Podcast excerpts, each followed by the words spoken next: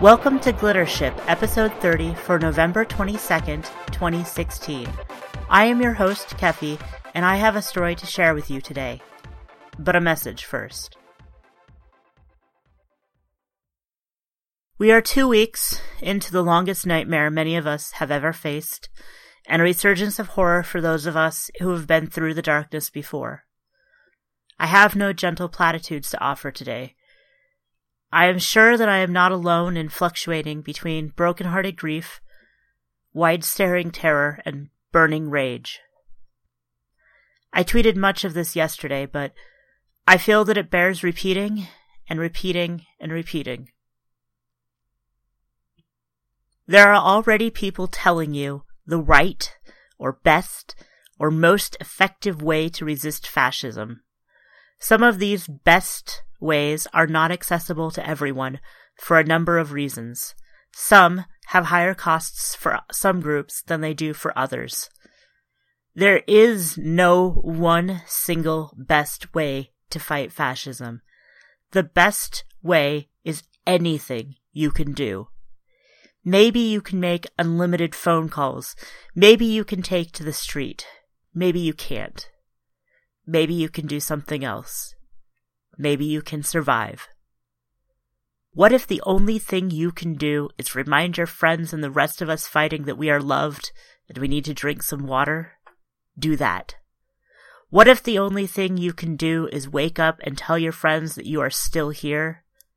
That is worth doing.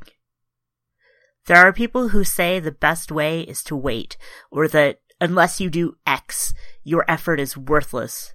Don't listen to them. It is true that some single actions will have more immediate effect than others. But the answer is not do this thing or don't bother. The truth is that we need everybody to fight the rising tide of fascism at every step using anything they can. What are your skills? What can you do? Do that. Keep doing it. In the darkest hours of humanity, we have still needed people to cook meals, to fold a blanket, to hand a cup of water, to give a hug, to babysit, to say, you are meaningful.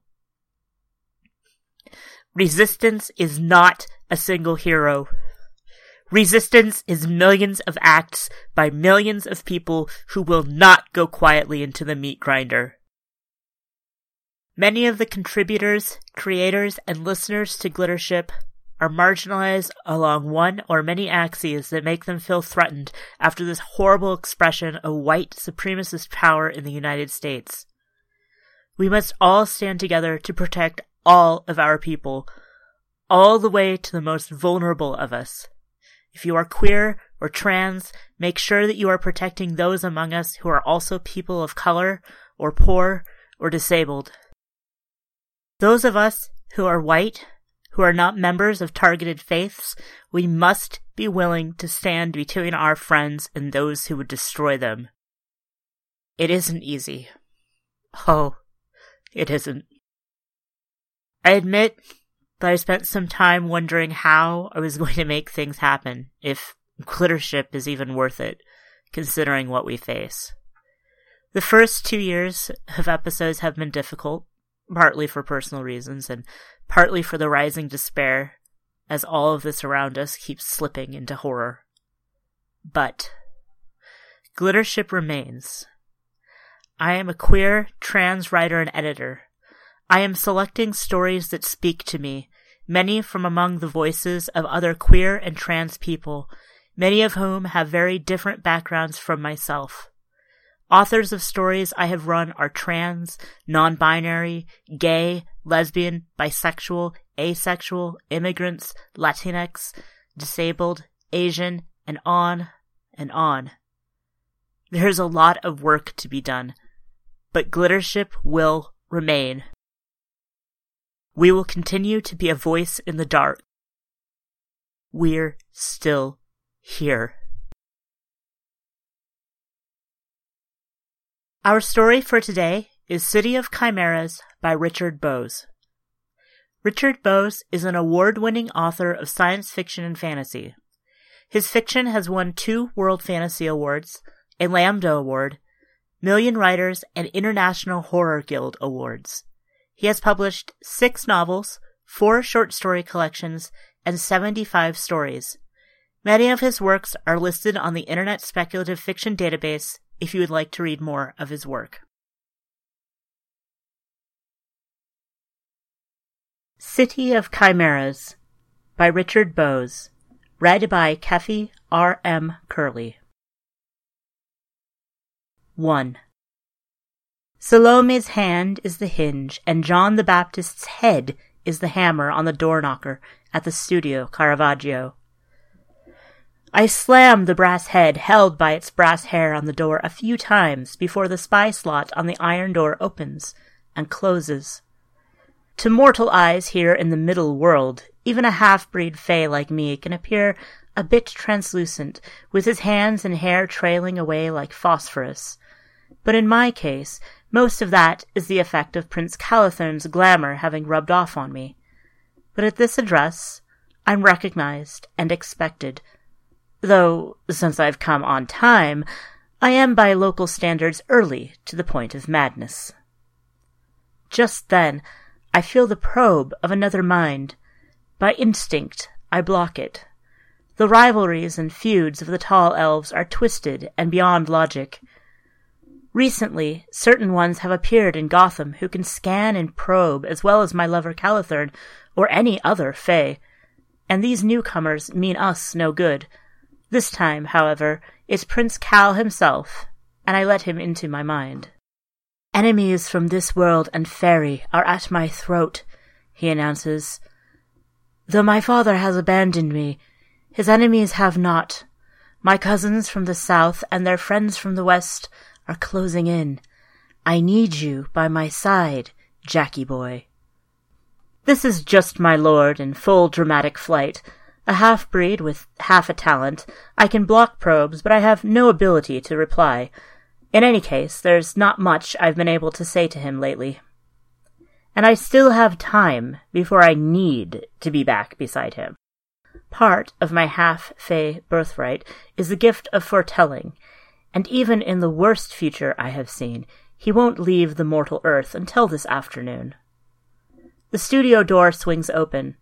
Power is out in the city, and seen from here in the silver morning sunlight, the interior of the studio looks like a dark cavern. The gatekeeper is a mortal, young, naturally, in this house, a girl, I am certain. What I had thought last time was short, feathery gold hair, I see now is short gold feathers that cover her head, legs, and arms. A small russet robe is draped over the rest of her body. She steps aside, saying, He's still in bed and indicates the way. The skylights above are dirty. Most of the tall windows are curtained. In a jumble of costumes and props, I make out a green and silver farthingale, and an amber and blue doublet, and hose tossed over a pool table, a Wehrmacht helmet hung on the high back of a wooden throne. A sudden shaft of sun points up, a blue and white pattern of pagodas and willow trees on a stretch of tiled wall. As I approach the Japanese privacy screens at the far end of the studio, a spaniel with the eyes of a child barks and backs up. A naked boy with a V of reddish hair on his chest is flushed from behind the screens and scuttles out of my path, one hand half concealing his crotch, the other clutching a doughnut. Green eyes and white teeth flash in what might be a fox's smile or snarl. I think I can hear the click of his nails on the floor. Since I first saw him here, I have been curious about the fox boy. I calculate that by the reckoning of the Middle Earth, I'm in my early twenties and that he's a year or so younger. But time has already put a mark or two on him. As a half fay, I am untouched and forever young. I part two screens and look inside. On his huge, disorderly bed, half covered with a sheet, lies a large man with a big belly, dark hair on his face and body, thin hair on his head. Scars new and old, the jagged ones on his left shoulder and chest are more recent, rough repairs of knife or broken bottle wounds. Neat laser traces on the knee outside the sheet indicate sleek, old-fashioned replacement surgery. The artist, who calls himself Caravaggio, is half awake. Jackie boy, all ephemeral and flickering, he says, focusing his eyes on me. I don't much like that nickname, and he knows it. In the land of the Fae, Jackie Boy is a way of indicating my half human status. In this place, the word boy refers not to an age so much as the lack of money and position. Getting awakened by an angel is not necessarily a good sign. He sits up with a groan and with the sheets still around him. Nope, still alive. Everything hurts. You said you had something to show me. Well, to show you and your lord, I was hoping against hope that he would stop by, he says, and stumbles out of bed with a rueful smile. Some passions aren't even forlorn wishes, and the one he has for Calathern qualifies. The sheet falls away, and the fox boy, now in the loose boxer shorts that are often all the clothing a street urchin wears, reappears from the dusk. He holds out a dark green hooded robe into which Caravaggio inserts his arms without looking.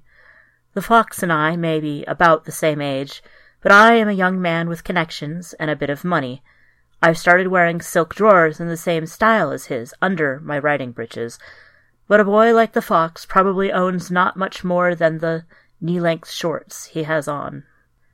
The kitchen, I know, lies through a nearby door. From there comes the smell of coffee and toasting bread and the sound of an alto singing a chant. That singer is joined by a husky, not quite human voice, way off key. Laughter follows, and silence.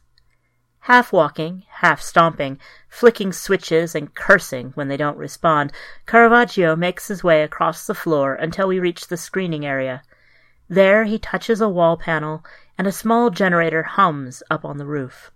The alto from the kitchen, with fur as black as a panther's, chants as he brings out large mugs of coffee. The artist hits a couple of buttons, and on a screen before us is an old map of Gotham. The magic island between two rivers lies at the center, with New Jersey and the outer boroughs around the edges. Then the map tears open, and a winged horse with a rider in gold armor leaps through Prince Calathern. No such event has actually taken place, of course. My lord is not in the habit of intentionally performing circus stunts. The screen fades to a tumbled down street where an impossibly tall man, semi translucent, seems to disappear into the broad daylight, only to flicker back into sight as he speaks to a crowd. We will take what is best from here and what is best from the kingdom under the hill. We will make of these a new realm on earth. This actually did happen. It was during Cal and my first days here. That was when I first spotted Caravaggio and his camera. The crowd, when the camera pans it, is colorful. One or two sporting wings where there should be arms, a couple with faces that slip between human and animal. But everyone, human and chimera alike, are enraptured, a rabble willing to be roused. Then on screen I see that the almost ephemeral Calathern without missing a beat, has his sword in his hand. The blade twirls in the air, cuts in two a man with a drawn pistol. This also happened, but not on the same day, nor in the same place. The artist says, I need so little from you and your prince to tell my story. Just a few samples. Computers will do the rest. On the screen is a large room, and the only light is coming through the windows, a place of dark split by areas of sunlight, full of girls and boys with bare feet, knees, and arms, but who wear raffish feathered hats, elbow-length gauntlets, belts with daggers. These are ruffians who watch, half mocking and half in awe, as an angel in gold and jewels, brushed leather jacket and polished knee boots, suede knickers, and a flowing silk shirt, his hair a halo, his ringed fingers trailing away like phosphorus, stands before a rough man in a battered motorcycle jacket and says, I summon you in the name of my lord Calathern. The man is Caravaggio himself, sporting a beard that he doesn't have. The angel is me, standing where I never stood and saying what I have never said, all of this through the worldly magic of cameras and computers. This is the look I'm driving for, the film I'm striving to create, he says. One where men at their work tables are summoned to greatness by angels, while their pretty little friends look on, amazed. All of this startles me. The foretelling is a skill of the Fae in which some of us have visions of our possible futures. This disheveled mortal seems to have magic at least as great. He says, I'd like to see you as one of the crowd at the table, too, when we have you here, all bare and informal. He finds this joke amusing. I ignore him. Suddenly, the power comes back on in Gotham, and all around us in the studio, the mysterious shapes and muted colors are revealed to be broken furniture, piles of tattered costumes, and random accumulations of junk. My host turns and shouts, Douse them! The black figure moves gracefully, humming, smiling, flicking switches until we are back in a circle of artificial light. Turn this way, you creature of another world, the artist says, viewing me through a lens. Yes, that expression is perfect for an angel. Polite impatience. To mortals here in their earth, the Fae, even half breeds, are creatures of wonder and, they hope, salvation. Caravaggio calls himself a director in auteur. What he is, at least in part, is a scavenger of images. Scavenging is the local industry.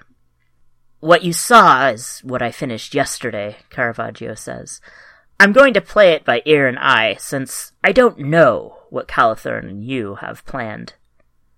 Please tell him, he says, that I'll go wherever he wishes, for as much or as little a time as he has to spare me, I'll immortalize him. People will flock to him. He will be a hero, a mayor, a president, a king. He pauses. You're impressed by my impudence. I'd come here this morning to see if what he had done was good enough for him to be entrusted with showing Lord Calathern to the mortal world. I'm impressed, I tell him. I want you with me and Calathern today. If you agree, we'll go to him right now. He jumps up immediately. I can have my rig packed and ready in a few minutes. Bring my crew. No. This could be dangerous, and it will be hard. Just you and that camera you had that first day. Get ready. He gives me an angry look, but selects a camera, goes through the contents of a canvas bag, grabs items, and stuffs them in. Then he pulls on pants, steps into sandals, flips the hood on his robe over his head, and shambles toward the door. In the land of the Fae, fairy mortal mongrels like me live in the Maxi, the demimonde that has grown up around the kingdom beneath the hill. We never grow old, but are never admitted to the true elven lands. Crossbreed here has another meaning. The sly-faced boy who has just made Caravaggio's bed and now sits on it cross-legged, smiling at me as I depart. The black as night alto, the feathered girl who opens the door to let us out, are byblos of the chimera craze that possessed this city in the years before the bombs and the earthquake. Genetic manipulation was illegal and thus enticing. The day is growing warm. On the street, small bare children play in the water spraying from a busted fire hydrant. For a moment I am caught, reminded of doing that back in the Maxi. Suddenly, a bicyclist a youth whose red skin blends with his entire wardrobe of scarlet silk drawers and the red bandana on his head, rides through the spray, sending shrieking children and drops of water in all directions. His lizard eyes flicker my way. Longingly, I watch him speed down the broken street. The Maxi, too, had wild boys of a sort, but I was the child of a Fae, and so I was kept a bit apart. I thought about them and envied them their lack of status when I was a child. Caravaggio looks at the bicyclist and me and seems amused. I think this whole city is a hunting ground for him. I picture Caravaggio when the want assails him, going out and snagging a partridge girl or cat boy and carrying them indoors to dress a set, to warm a bed. Heads turn as we hurry along the buckled sidewalks of this devastated but vital place. I hear someone murmur, The devil steps out with an angel. And I see us reflected in a broken pane of glass, him stomping along like he has hoofed feet, and me glowing like a minor sun. My companion calls out, Morning, Al. Morning, Flo. To the couple opening up the soup kitchen on the corner. Under his breath, he identifies them to me Albert Schweitzer and Florence Nightingale. It still amazes and amuses me, all these mortals with immortal names. Jimi Hendrix, one eyed and white haired, plays guitar and sings old songs on the street. Calamity Jane collects scrap metal in a big truck that's mostly scrap metal itself.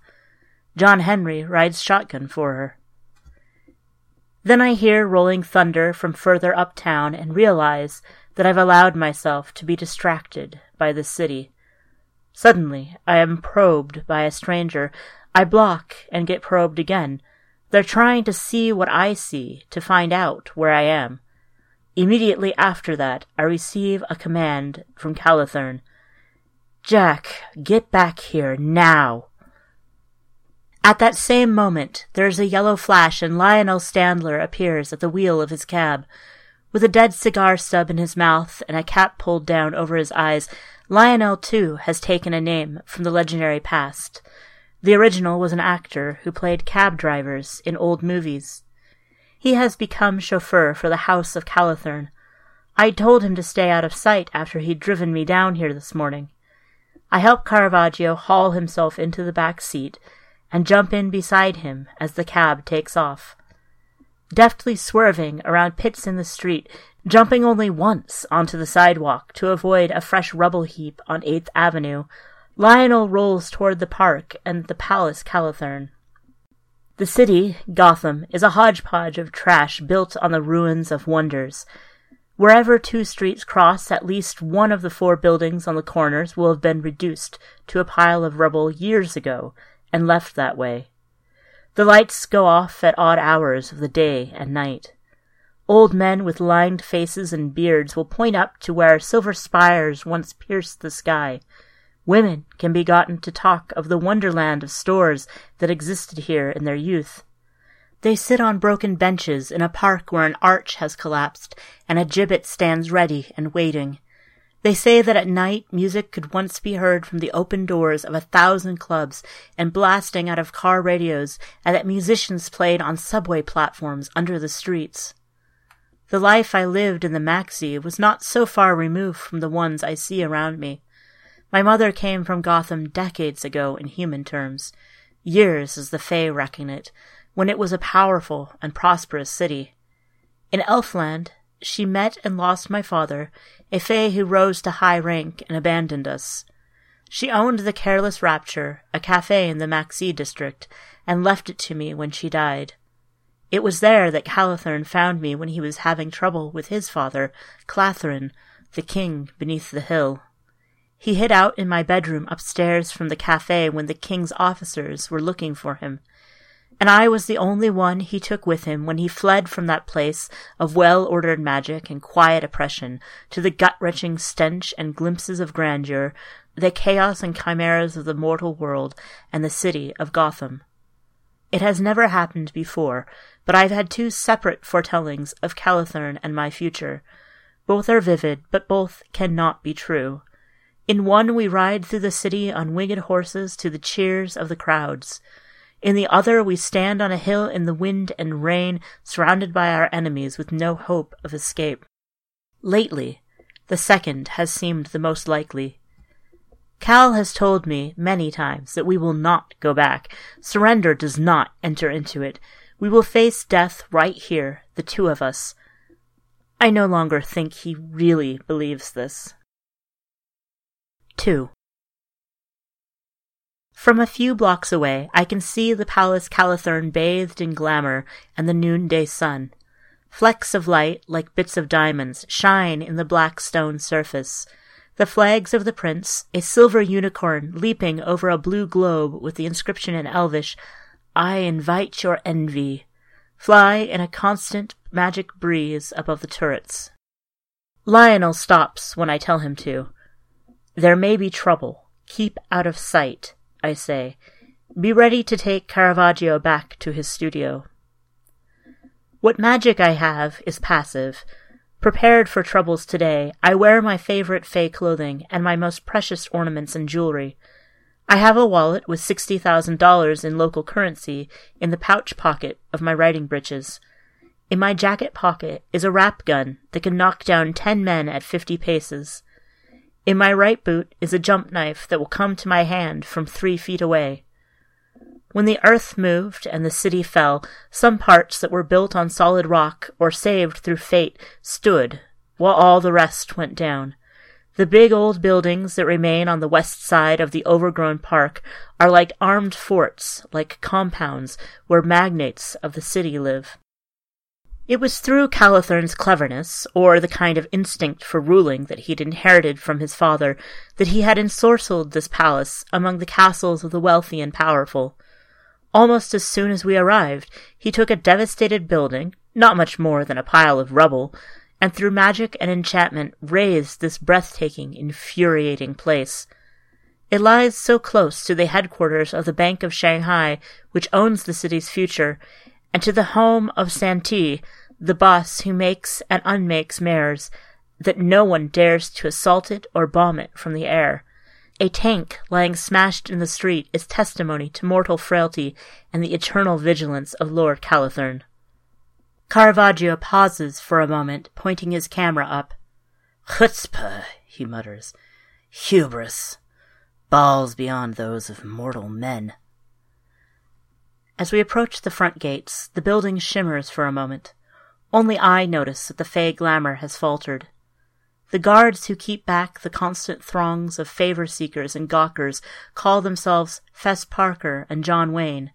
Parker is a tall, thin man in buckskin and a raccoon cap, one blue eye squinting against the sun, the other wide and clear. He cradles an AK 47.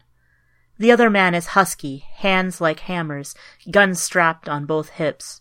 His eyes are hidden in the shadow of his Stetson brim, but Wayne telegraphs in his blunt, artless way that he's staring at your every move. They nod, almost bow to me, and wave along my companion who pauses to film them. We pass through the gates into the courtyard where the magic horses, Bellerophon and Cagliostro, snort and flap their wings. Not two months ago, Cal and I rode these chimeras out of Elfland and into the city. I argued back then that we should let them go home and make ourselves inconspicuous, live among the people and get some sense of this place. Cal would have none of this. He is a prince. So we lived in this palace he wrought, and we made ourselves known and envied. After that first assault failed, the magnates of the city didn't dare attack us. But there were ones in Elfland, enemies of his father, who were happy to find the prince alone except for his half-breed boyfriend. At first, Calathern slapped them away. Now they have returned in numbers. Inside, on the main stairs, Celesta sweeps past us, her small ears drawn back, and hisses her defiance. An actress, a singer, Calathern's newest mistress. She still thinks that I'm jealous when all I am is disappointed. About his favorites of the moment, Cal told me, Mortal toys, Jack, nothing more. Whereas I, only part mortal, would count as only partly a toy. I hear what sounds like distant thunder. The palace gives a small lurch, and I see us again, Calathern and myself, just the two of us standing with our horses on a hill with wind and rain and our enemies all round us. We find Cal in the roof garden, sprawled on the longest couch in all of Gotham. He stands and embraces me, and for a moment, with his golden hair and dark eyes, he is the lover I first knew, the one who could suddenly appear swinging in my bedroom window, and who, when he departed, would stride across the dawn sky waving farewell. We came to Middle Earth, to this city, to form an alliance with the wronged and desperate mortals. With them, we said, we could return to the land of the Fae and break the hold of Clatherin, the king beneath the hill, and the father of Cal. Our idea was naive, and thus dangerous. Where all was sunshine a few minutes before, clouds have rolled in. I find myself deflecting a mental probe from not that far away, and then deflecting another. These aren't attempts to communicate. The Fae who have reached out are trying to smash their way into my consciousness. Calathern's eyes flicker, and I know he's feeling the same thing. Then he closes his eyes, and with arms outstretched, turns 360 degrees. Briefly, the probes cease. The sky lightens. I'd forgotten about Caravaggio, but he's still present, still filming. I turn to introduce him. And I see in the man's eyes his desire for Calathern. It's plain that my lord has conquered this mortal artist, this pot-bellied man whose scars are the most interesting thing about his body. My Calathern's lip curls.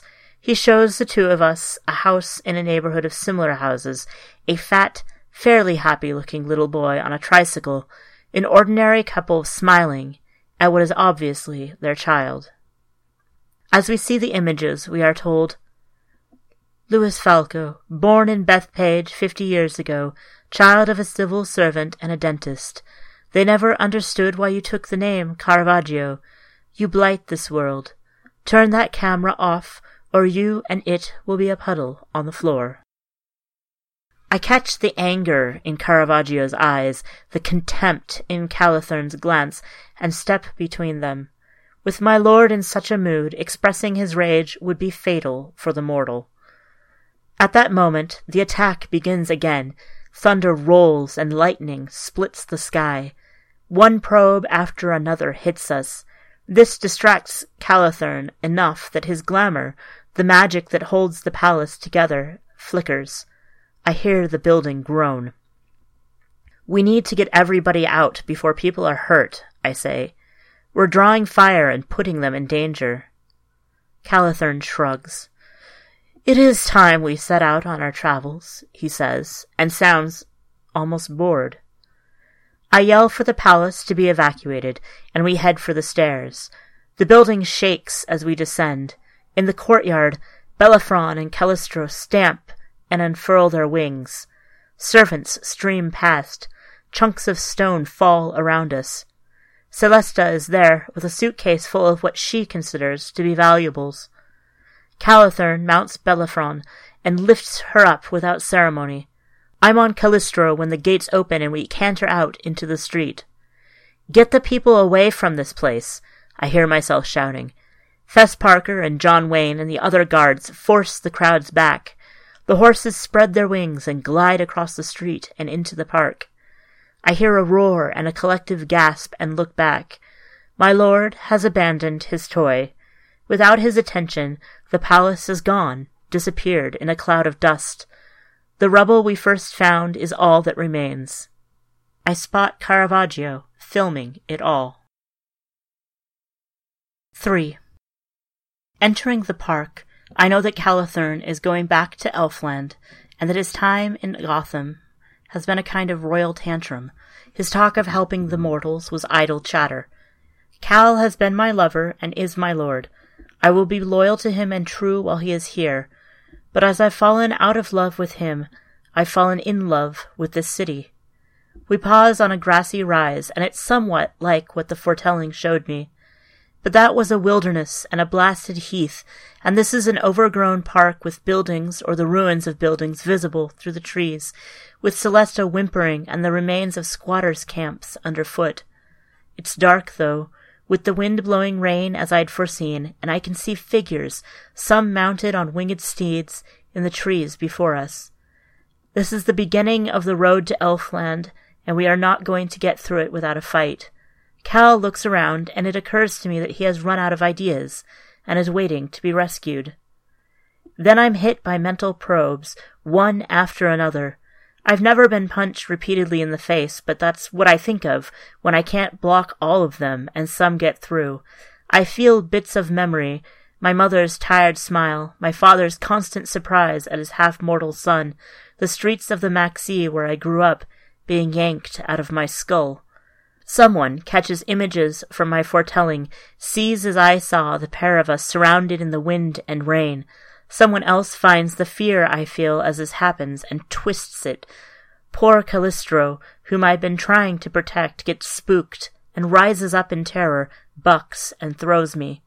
Then I'm on the ground, fallen on my right shoulder. There is shooting pain, my limbs are jerking, and my head is banging up and down. There's blood in my throat, my left eye is clouded, and my shoulder feels like it's broken.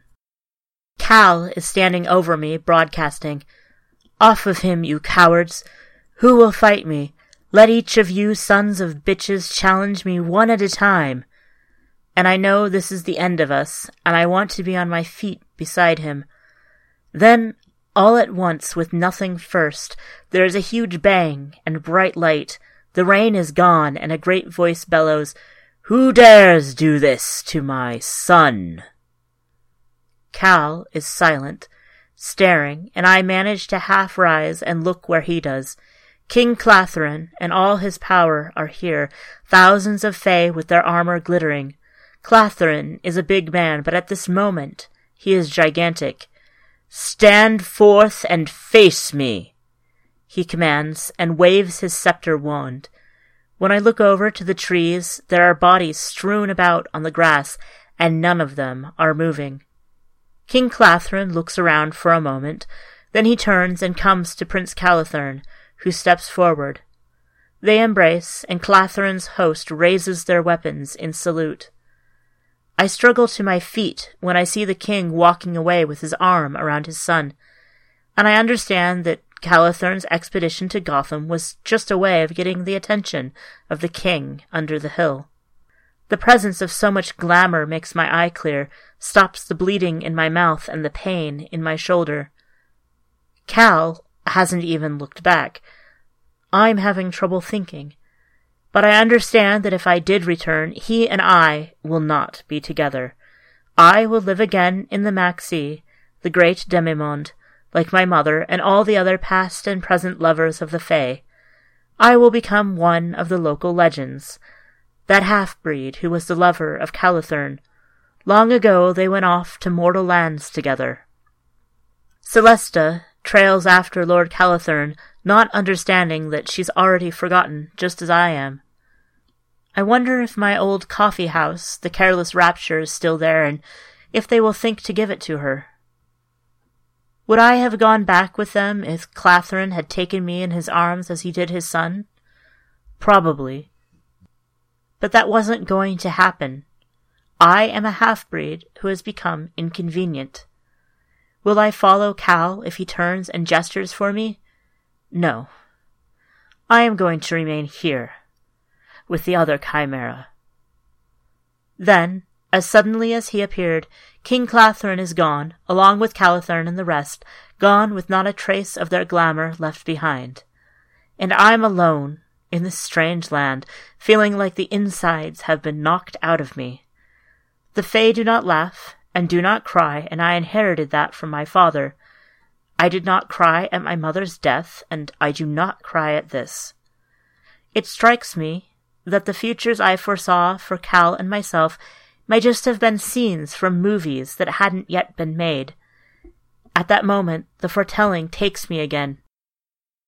I see myself in high summer with the Fox Boy and some of the others from the studio. We are on a sidewalk, walking down to the river.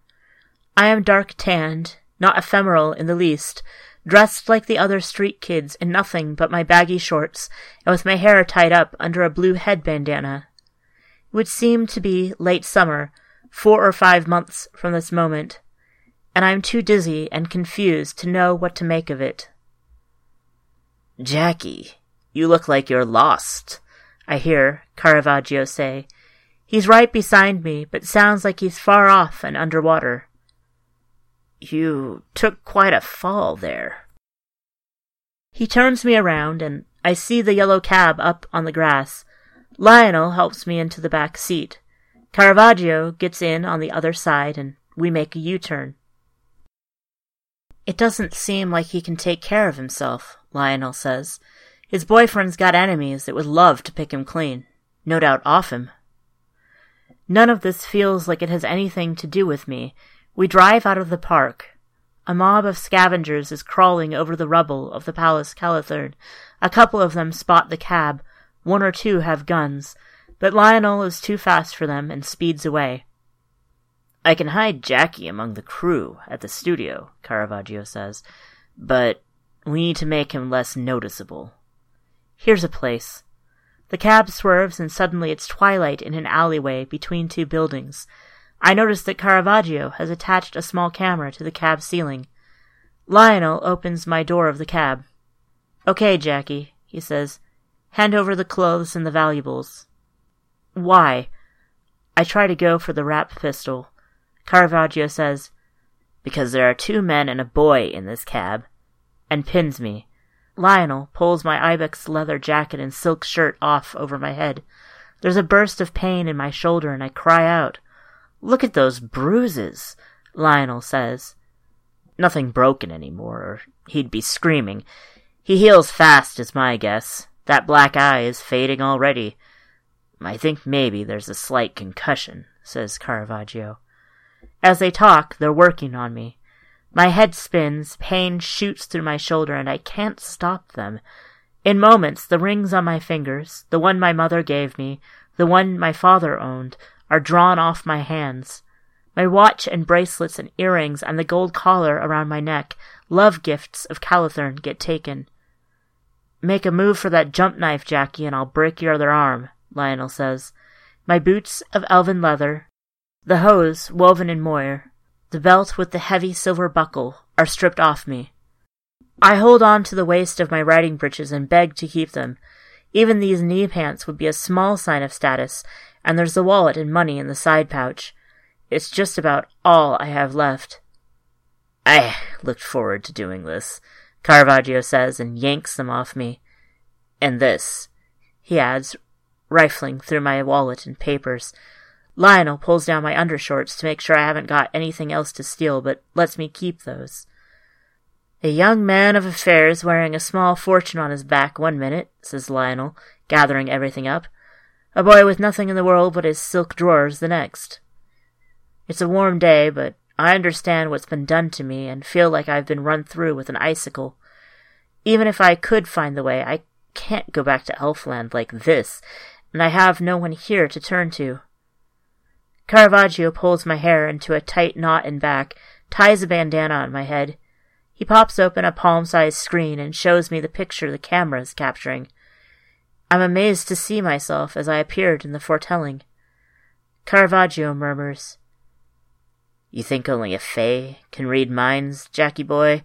I've seen how you looked at my crew, at the boys on the street. You were curious, but disdainful, now you're going to find out about that life firsthand. Driving downtown, Caravaggio speaks softly. If we hadn't gotten you out of the park, you'd be dead by now. We could have left you in that alleyway, and you'd be dead by midnight. You're still alive, and I'm going to keep you that way.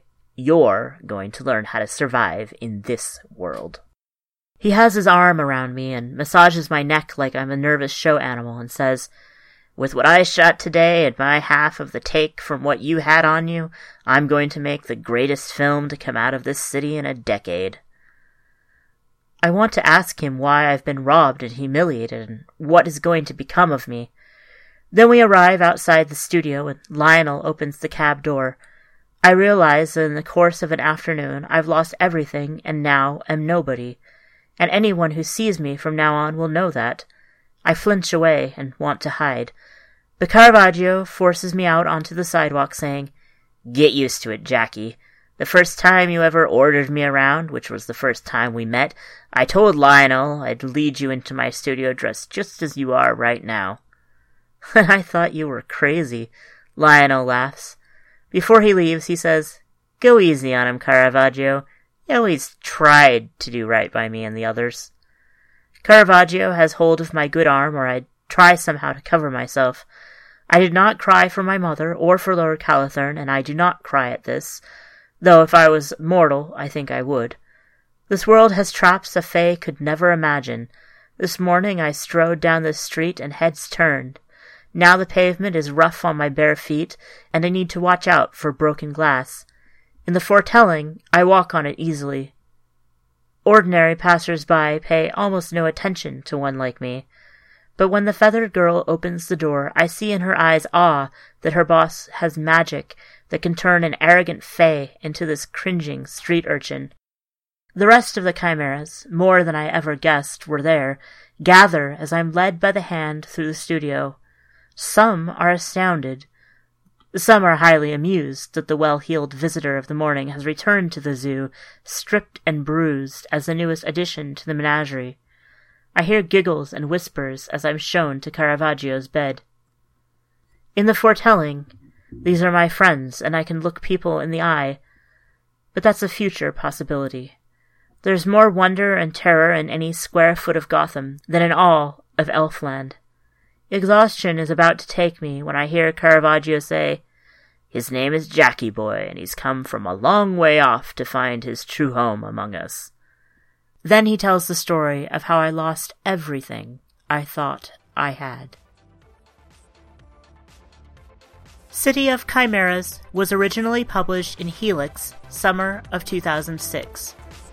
This recording is a Creative Commons Attribution Non Commercial No Derivatives license which means you can share it with anyone you'd like, but please don't change or sell it. Our theme is Aurora Borealis by Bird Creek, available through the Google Audio Library. You can support Glittership by checking out our Patreon at patreon.com slash keffy, subscribing to our feed, or by leaving reviews on iTunes. Thanks for listening, and I'll be back in early December with a Glittership original.